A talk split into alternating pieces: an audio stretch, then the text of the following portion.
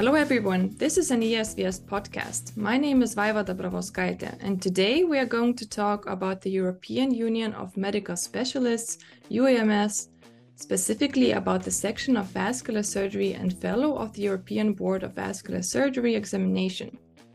This is the first of the four podcast series on the subject, and there is no better person to help me unwrap the FEBVS exam than the Secretary General of the Board of Vascular Surgery of UEMS, Professor Armando Mansilha. Welcome. Thank you. Hi, how are you? Vaiva. Hello, everyone. Uh, with Professor Mansilha, we will cover the FEBVS exam structure, criteria of application, benefits of the exam, and possible misconceptions. Overall, we will try to clarify the clear. So without further delay, let's start. As our listeners are from all over the world, I would like to start with the introduction to the exam. There are two countries in Europe, the Netherlands and Switzerland. In those countries, exam is obligatory for any vascular trainee to receive the um, uh, title of vascular surgeon. Some other countries, such as Belgium, recommend the exam but is not required.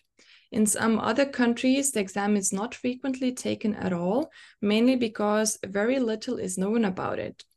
If I would need to define the benefit of the FEBVS exam myself, I would just say that it is a driver's license for a vascular surgeon once applying for a working position anywhere in Europe. Could you explain in more detail what this exam adds to a vascular surgeon and why would you think it is essential to be a FEBVS alumni? You are completely right. Um, for now and currently, we have only two countries in Europe where this is the exit exam, or that means that it is an obligatory exam. Having this title, we can establish a standard, an European standard of uh, uh, quality even to promote exchange between countries for all these um, vascular surgeons that uh, want to work in another country, for example. Exactly. So once we establish the benefit, you already touched up on that the obligation to make the exam unanimous in Europe would probably diminish the differences in expertise and would just help us all to move around without doubting each other's skills and uh, ensuring the safety of the patients, right? And now let's move on to the application criteria. Uh, by the way, I would like to stress out that I will add the link to the official UEMS page in my show notes, where you can find much information on what we are covering in this podcast and contact details of the office too. Anyhow, once a vascular trainee or nationally recognized vascular surgeon decides to apply for the exam, what criteria must one fulfill? Uh, certificate, uh, mm. um, course, CCST, logbook, letter from the National Society, logbook signed by supervisors, and from non UEMS countries, the training program. Yes.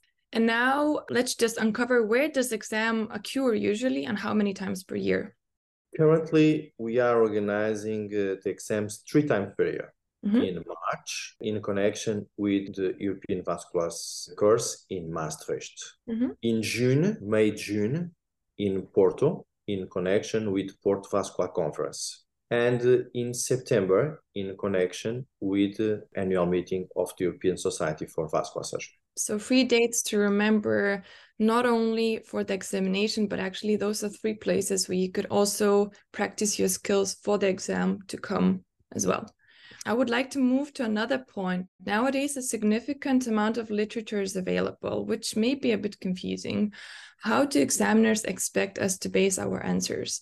Is it correct to say that the applicant is expected to know ESVS guidelines, maybe SVS guidelines, landmark papers by heart, in order to provide a solid arguments for their answers during the exam? Of course. Uh, concerning the theoretical competencies, the candidates should be able to mention the recent and updated uh, European Society for Vascular Surgery guidelines, most important papers, of course, related with guidelines, in order to be safe enough and competent enough. Uh, one of the issues that many institutions and actually exam boards face is potential bias in the application or evaluation process. How does the vascular board of this exam solve those issues? Can you elaborate on how are the examiners selected? And then what is the board's function, for example? How are the cases made for the exam? And when are the questions released for the examiners as well? To apply for being an examiner, you can go through our website and as you can read here, the new examiners should be European citizens, having the FEBVS title and at least five years experience as consultant. This is one way. Another way, for all those that had not the opportunity in the past to sit the exam, and we still have, because it was not so popular at that time. Uh, another way is having 15 years experience as consultant they have to add the CV to the application in order to the examination committee to recognize that this candidate that had not opportunity at, uh, the opportunity at that time because the exam was not popular to sit the exam, it is well recognized by all of us with a well recognized CV in order to join the group. Joining the group, they have to be observers for two times before being approved uh, to start their role as examiners. I always ask different national counselors, please uh, send us suggestions of new good examiners. Please try to find in your own countries people that can join the group to refresh young blood, people that want to join us active in order to improve the quality of the group. And in particular, I would like to have this opportunity to ask all the potential females examiners, please join us. Um, all these examiners during the exam must have a good behavior. And we are also assessing the examiner, the examiners with roving assessors in order to be sure that we don't have any kind of complaints from the candidates about bullying or something like that. The behavior of the, exam- the, the examiners should be perfect, and that's why we have roving assessors only for this. One final point no one can say that failed the exam because of this examiner. This is not true because all the candidates during this day will be assessed by at least 18 different examiners. I would actually just even point out that uh, examiner's job is actually not paid and it is an honorary position uh, where the examiners do all of those things voluntarily. And the only payment that is not a payment payment, it is that usually we try to have a nice dinner with the examiners. The only mm-hmm. point that. Exactly. So that's one also at least one of the small reasons to join the team for the nice dinner and get getting to know your colleagues. And regarding the exam, I would also add from my own experience for clarification, all theoretical cases absolutely all of them are evaluated by two examiners. So there's never potential bias because there's always two people evaluating you and you are always rotating. That's why you end up to have at least 18 examiners, which gives a, a lot of transparency to the exam and clarification in general. And another point, the examiners have the briefing meeting in the morning um, about the exam and the, and the clinical cases only in that date in order to avoid potential leaks. So we mm-hmm. don't have leaks. Yes, and, and actually even during the exam, examiners and examinees are having their breaks in a separate areas to separate avoid areas. We don't have coffee or tea break yeah. or the yeah. in the same area. So we have separate areas in order in this day to avoid any kind of conversations about the exam that could be unfair.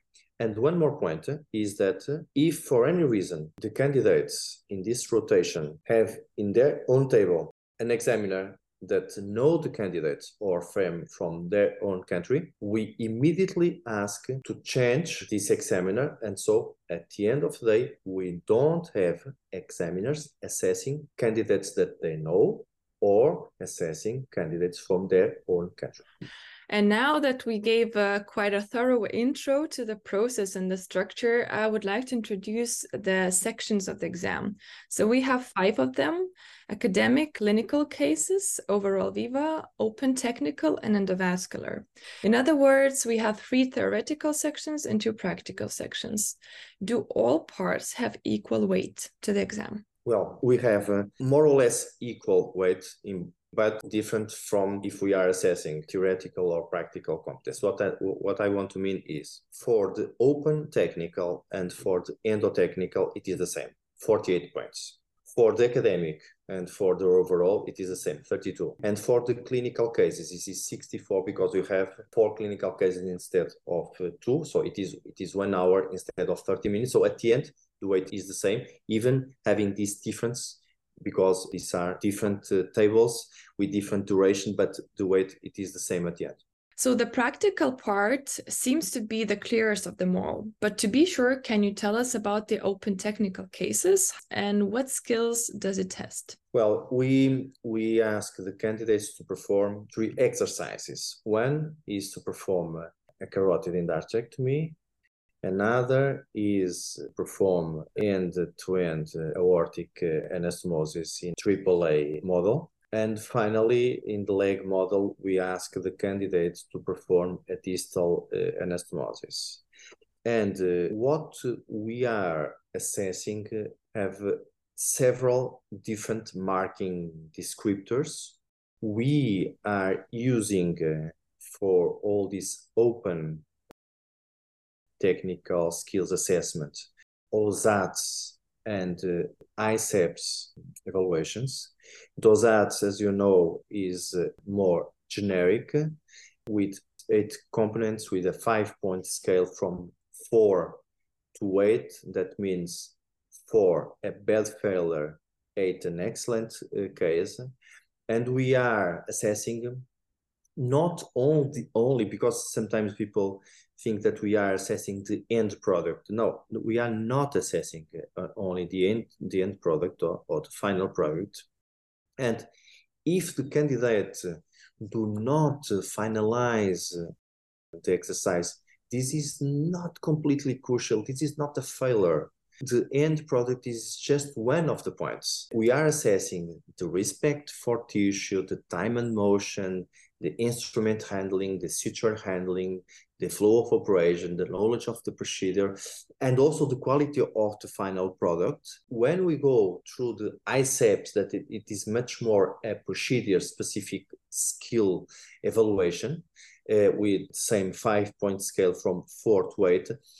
In this, we are assessing more specific points, for example, the distal anastomosis, we are assessing the vessel control, the arteriotomy, the graft opening on a native vessel, the graft shaping, the anastomosis, the vessel handling, the wall position, and of course the overall technical quality. So we are assessing different points, all of them from four to eight, and the end product, the final product is, is only one of these marking descriptors. And uh, what about endovascular? The endo, it is the same three exercises how to cross a difficult stenosis, how to perform a crossover, how to catheterize uh, renal arteries. So we have these three exercises. We also have these marking scriptors from four to eight, and the parameters are choice of guide wire and catheter, the guide wire handling, uh, the movement, the reaction to obstruction, the catheter handling, adequate access to the target artery, time and motion. So again, we have several parameters, several, several marking scriptors for each individual exercise and all of them from four to eight. No one fails for one single parameter. Uh, from my experience, those parts were well organized and crystal clear. However, we both agree that the test models do not feel the same way as the natural tissues of the vessel. Professor, could you share any possible ways applicants could feel more comfortable and improve their skills? So we already mentioned that the exam takes place usually before the ESVS exam and before the um, Maastricht vascular course. So those are already two great opportunities for people who are planning the exam to actually dedicate a few days and practice those skills on the models, which are at least similar to the ones during the exam. Mm, thank you, Vaiva the candidates can bring and use their own loops and you also have this information at our website the candidates can and in my opinion should sit different training courses across europe in different models in particular related with the ESVS Academy, but also during the EVC in Maastricht in order to be more familiar with these simulators practice always makes it better. And then the other thing, just try to do it the same way you always do it in your clinical practice. Don't try to, I don't know, perform something the new way or or have different conditions. Anyways, it's an exam, it's a bit stressful. So just create the same surrounding as you do in your daily practice. And of course, try to practice as much as you can beforehand. And now let's move on to a mysterious part of the exam clinical cases and overall uh, Viva. Those two sections usually are a bit confusing or are confused between each other. Can you explain how they differ and what is expected in each of them? The clinical cases are four. We are always assessing when endo case, when aortic case, when lower limb case, and when miscellaneous. And for each of these clinical cases that are long clinical cases, in order to assess all the details since the beginning till the end concerning diagnosis, medical treatment, surgical treatment, follow up, and so on and so on. Uh, um, the duration is 15 minutes. For the overall, we have short situa- clinical situations, different from this, some of them potentially more unusual. And uh, for each of, of them, the candidates can have six minutes and can be much more related with trauma, pediatrics, uh, uh, radiation protection, thoracic aorta, it doesn't matter. So it can uh, a little bit more unusual, but are short clinical situations instead of long clinical cases. That's why we have 30 minutes to discuss five overall clinical situations. Just to break it in two parts. So, clinical cases, we have four. Each case is 15 minutes and it is in depth evaluation. So, basically, from the moment patient would come to polyclinics to the moment you discharge him after the treatment. And overall viva would be basically short cases where where you will not need to go in so much depth but something a bit more unusual and you would hit those all cases with the same team of uh, examiners evaluating you in 30 minutes and they will take care of the timing.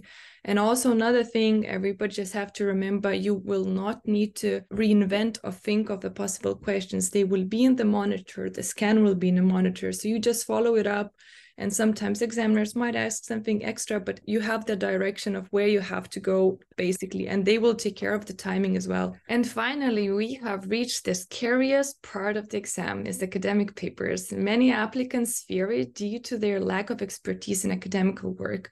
I have to admit i feared it myself but really there was nothing to be scared of. Um, nevertheless professor could you explain what it is expected from the applicant during this section to which depth the appraisal must be done and how much time applicants have for this case? We need to be aware of the guidelines and the different important landmark papers. All vascular surgeons should be always updated, and to be updated, they have to read. And academic paper is that it's just that how to read the paper that is the point. That's why candidates have the paper in the morning, 25 minutes to read, and then the examiners will ask them, What do you think about uh, the methodology? What do you think about basic statistics? What do you think about uh, the results? Your conclusion is the same conclusion. What do you think about potential bias of this uh, paper? So um, you don't have to fear this part uh, so that was an excellent wrap up of the structure. I believe future applicants will significantly avoid some minor mistakes and improve their performance. So, Professor Mansilha, when I took uh, the exam myself and I was really nervous in the morning during the exam briefing, so before the exam started, examination director, Dr. David McLean, said something very reassuring, which calmed many of us down. May you share that pearl of wisdom with the future applicants? I would summarize saying that after discussing all these five parts or five sections of the exam, all the different uh, theoretical and practical components that we are assessing, summarizing all of this information, I would say that if you are safe enough in your first day as consultant, you will pass the exam. This is the point. This is my final and take home message. You must be safe enough in your first day as consultant. Great. That was a perfect way to finalize today's talk. Thank you, Professor Mansilha, for making time today and sharing all that information in detail. Thank you so much. It was a great conversation. Thank you for your invitation. And to our listeners, I would like to remind you that we are going to have part two of the FEBVS exam prep podcast, where we will discuss the theoretical cases, so clinical cases, overall Viva, and academical paper appraisal in detail with real examples from the previous FEBVS exam. So stay tuned and bye for now.